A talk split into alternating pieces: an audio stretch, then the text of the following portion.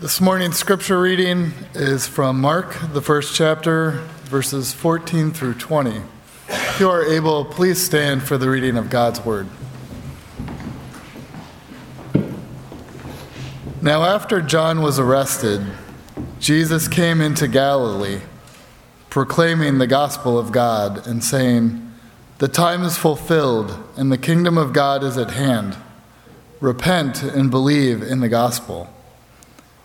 Passing alongside the Sea of Galilee, he saw Simon and Andrew, the brother of Simon, casting a net into the sea, for they were fishermen. And Jesus said to them, Follow me, and I will make you become fishers of men. And immediately they left their nets and followed him. And going on a little farther, he saw James, the son of Zebedee, and John his brother who were in their boat mending the nets. And immediately he called them, and they left their father Zebedee in the boat with the hired servants and followed him. This is the word of the Lord. You may be seated. Well, if you don't have a Bible with you, I encourage you to uh, grab the Bible that is in the rack in front of you and turn to the page that's indicated in the bulletin. You'll find our passage there. And uh, also, if you don't have a Bible and you'd like to take one with you, we have a number of copies out on the black table in the narthex. Be sure to grab one on your way out this morning. Uh, the song One Moment in Time was written for the 1988 Summer Olympics in Seoul, South Korea. It was performed by Whitney Houston during the opening ceremony, and then a montage of all the U.S. athletes receiving their medals was put together, and the song was played again at the end. And if you're over a certain age, you can still hear Whitney Houston singing that song, so I'm not going to. It would be fun, though, wouldn't it?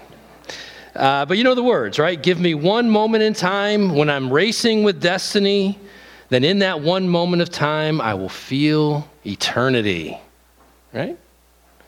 In our text this morning, Jesus is talking about one moment in time. Not a moment in which he's racing with destiny, but in which he's fulfilling prophecy. Not a moment in which he feels eternity, but in which eternity, as it were, is breaking into history. And not a moment that ended with the awarding of a medal, but a moment that signified the start of a new age in the history of mankind. That's all contained in this passage. In fact, it's all in the first two verses of this passage. When Mark writes, Now after John was arrested, Jesus came into Galilee, there is a page being turned there, right? John is the last prophet, if you will. He's like the last Old Testament prophet, and he's in prison. Jesus is now beginning to preach. Jesus, the Son of God, is beginning to preach. He's in Galilee in the fulfillment of Old Testament prophecy. Turn of a page and fulfillment of prophecy.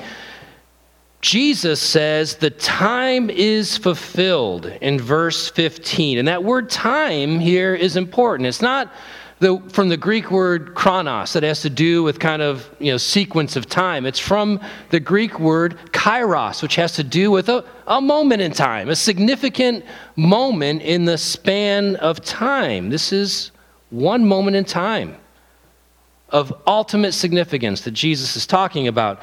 When he says the kingdom of God is at hand, he is saying we have arrived at the start of a new age in redemptive history. So when we come to this text, we don't want to hear Whitney Houston, right? I hope that you won't leave here going, one moment in time. Right? Don't do that. But we don't want it to feel like an overly f- familiar Sunday school lesson from our childhood either, right?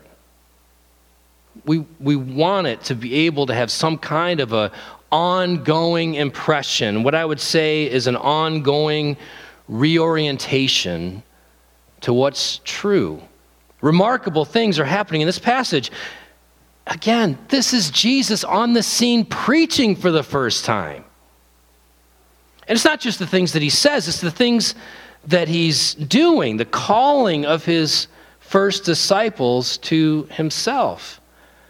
Now, that doesn't mean that every time we read this passage or, or, hear it being read, we should have an emotional reaction like perhaps we did the first time we read it or the first time we heard it read. What I am saying is that whether we're reading it or hearing it for the second time or the thousandth time, it needs to serve to reorient us to what is real. Jesus talks about the kingdom of God in this passage. That's real. It has real world implications for today. He talks about repentance and belief in the gospel in this passage. That's profound, but maybe it's a little too familiar. And Mark tells us about the calling of the first disciples. And, you know, we have uh, that illustrations that hung on the wall in our children's Sunday school class of, of Middle Eastern men 2,000 years ago on a boat and, and, and mending, nets, mending nets or throwing them out to sea. And, and that's fine, but we also don't tend to think about the personal significance for us, for them, and for us of Jesus' call. So, three things we're going to look at this morning. First, the present reality of the kingdom. The present reality of the kingdom. Second, the radical reorientation of repentance and faith. If I were Scottish, I'd be rolling all those R's. That would be so cool. But I'm not. The radical reorientation of repentance and faith. And then, third, the personal nature of the call. But first, let's pray. Heavenly Father, as we come to this text, we do pray that by your Spirit, you would be working through it in our hearts. Lord, help us to be reoriented by your grace to the things that are true, of ultimate importance, that ought to be shaping our lives now, even now as we look to the return of our King, in whose name we pray. Amen. All right, so the present reality of the kingdom. How should we think about the kingdom of God? And I'm, I'm going to throw out seven words they all begin with P. Seven words, it's a good biblical number.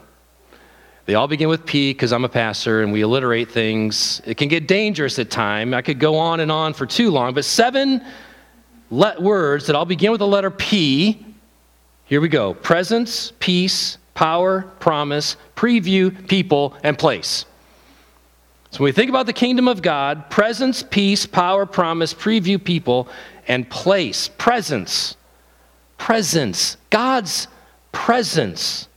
Jesus is God in the flesh. He is come to lead a new exodus, to lead his people out of the wilderness of their bondage to sin into that day, that age in which Jesus Christ returns and, and leads us into the new heavens and the new earth where righteousness dwells, where sin is done away with. Here, God has drawn near. Jesus is Emmanuel, right? He's God in the flesh presence, with Jesus announcing the presence of the kingdom. The kingdom's near because the king is near. Presence. Secondly, peace. the angels at Jesus' birth announced peace on earth. Jesus came offering peace. He did not come to gather an army to throw the Romans out. He came offering peace, reconciliation with God. Power, power. Third, power. Jesus cast out demons. We're going to read about that as we make our way through Mark.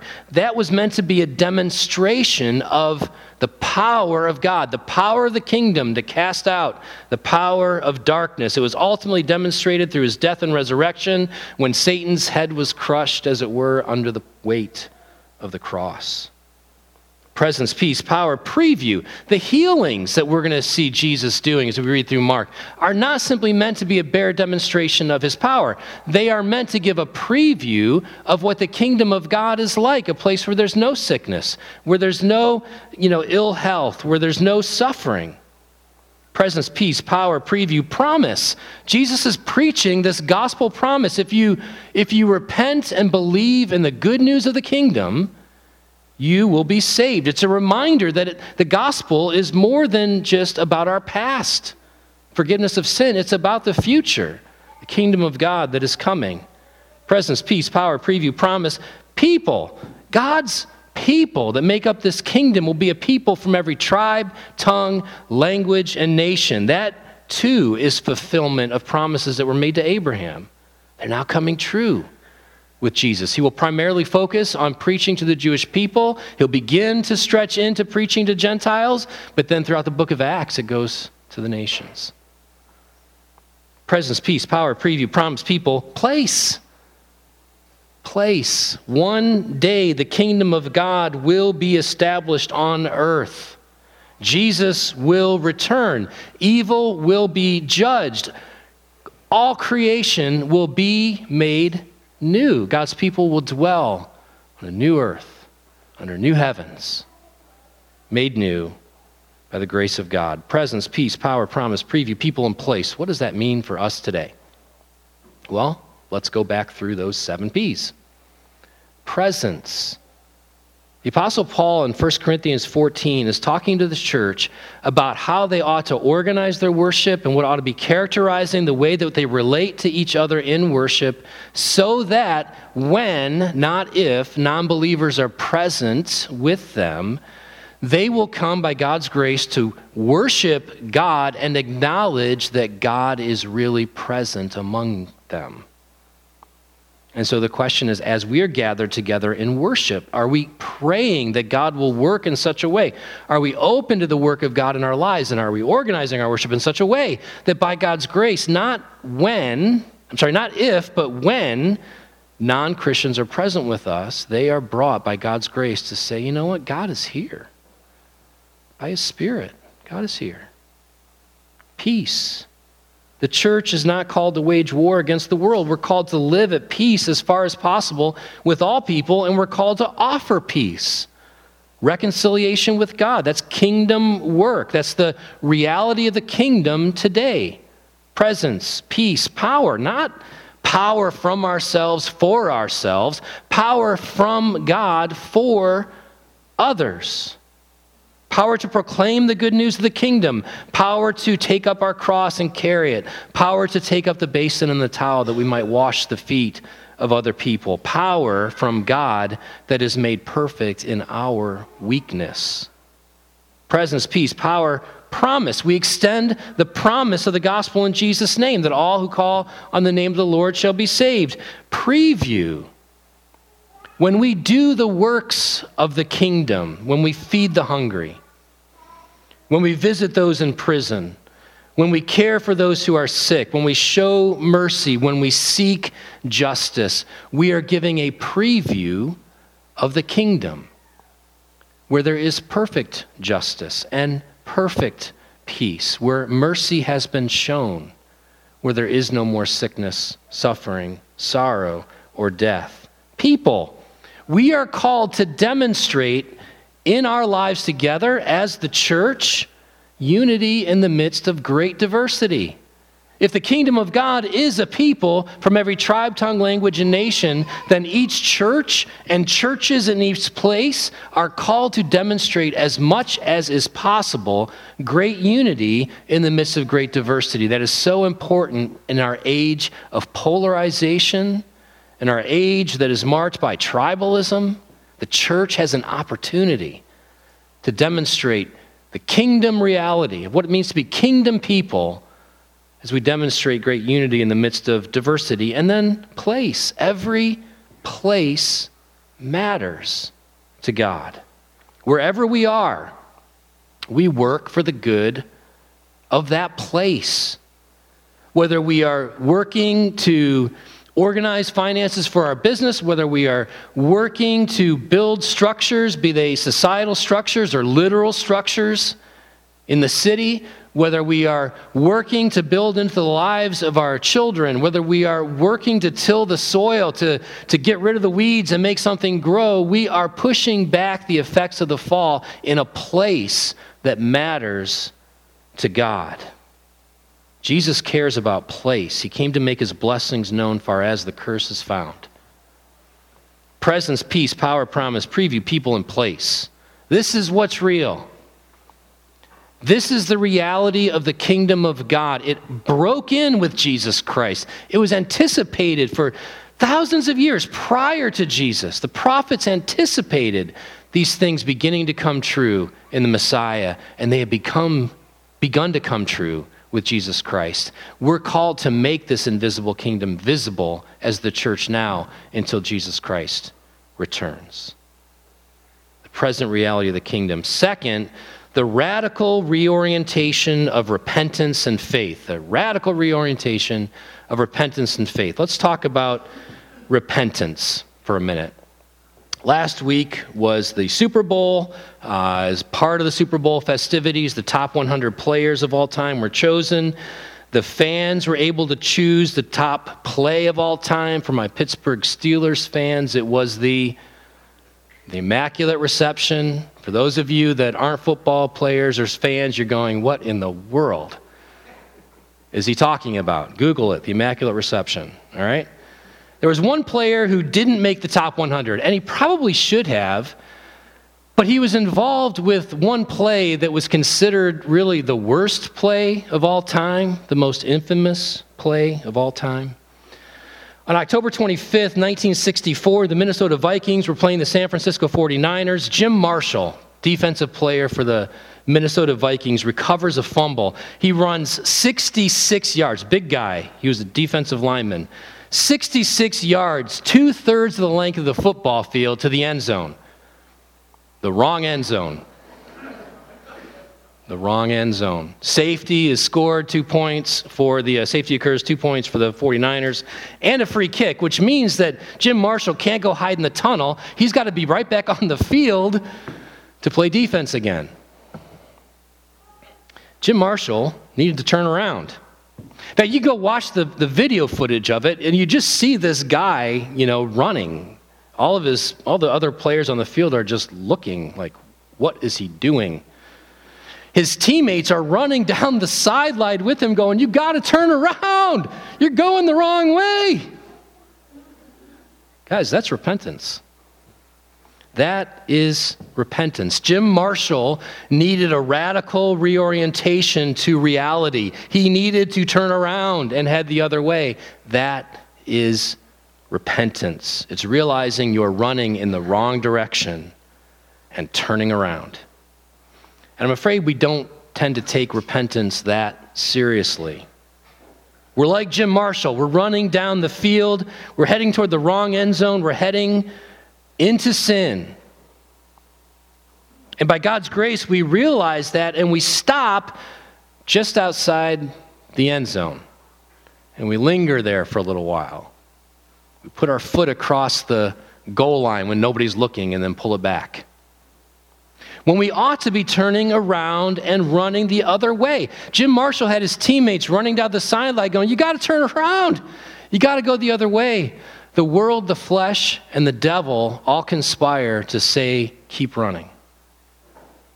Keep running. The world says true freedom is found in that end zone. Keep running.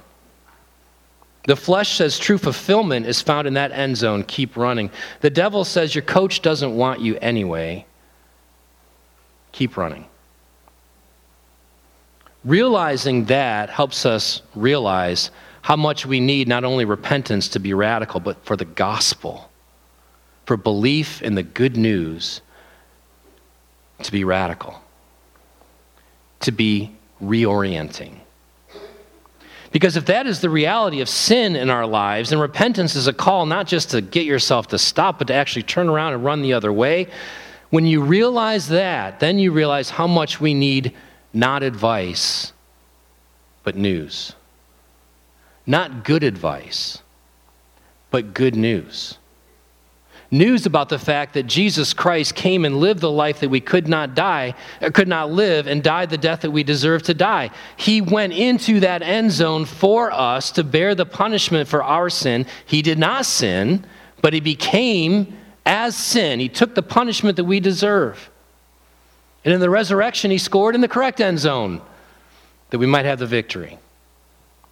That's the good news. It's about something that Jesus did for you.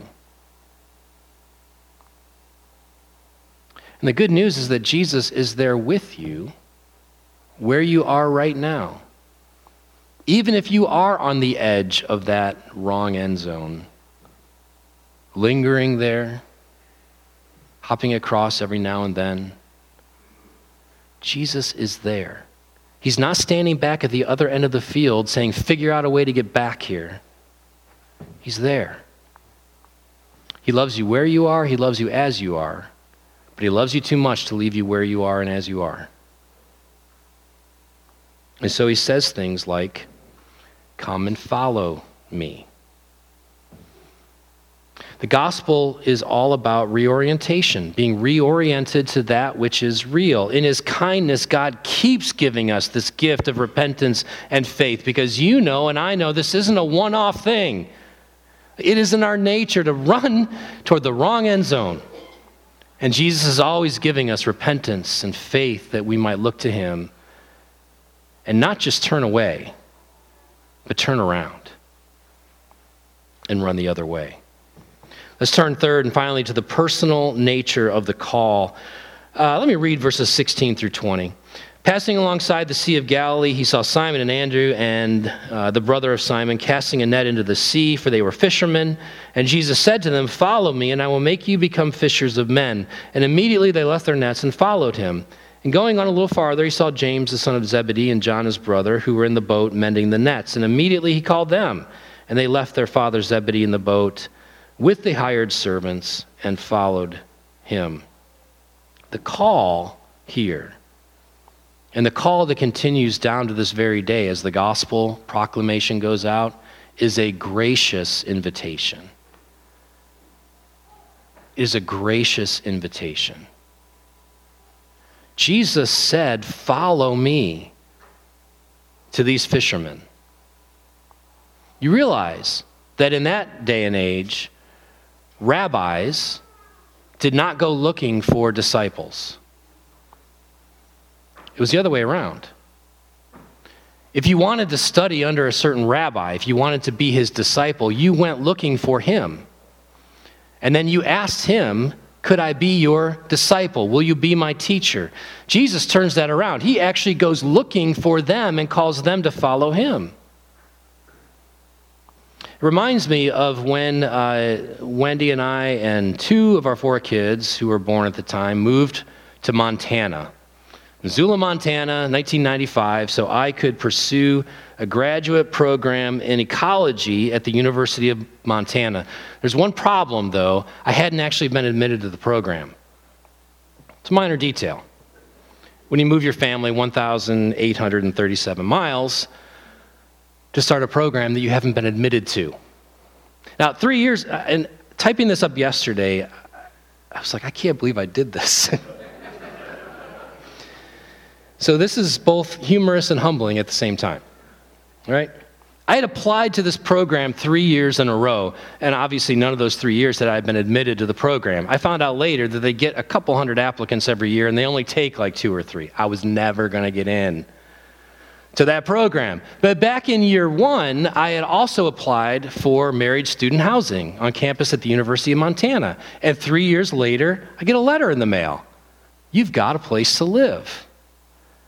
And so I'm like, well, what, what, do we do with this? So I called, you know, you can't get online. It's 1995 for us. There was no internet. So I called the people in the housing department at the University of Montana and said, you know, I haven't been admitted to the program yet. I guess I have to give up that apartment. And they said, actually, you can move here and you can take classes as a non matriculated student. And by taking classes as a non matriculated student, you're considered a student, so you can live on campus. And so that's what we did. I've moved my family 1,837 miles to Missoula, Montana to start a program, hopefully, that I hadn't been admitted to. And one of the first things I did when I got there was schedule a meeting with this professor that I was kind of interested in studying under, right? So I schedule this meeting, I show up for this meeting. There, his office is, um, he shares his office, basically an office slash lab. He shares it with another professor. And, and this is what happened. I, I walked in, the professor looked at me, he looked to the other professor, said something in French.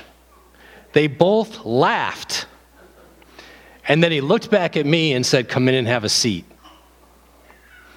And one of the first things he said, if not the very first thing he said, was, You know, sometimes students move here and they think they can take classes as a non matriculated student and get invited into the program, and it never happens.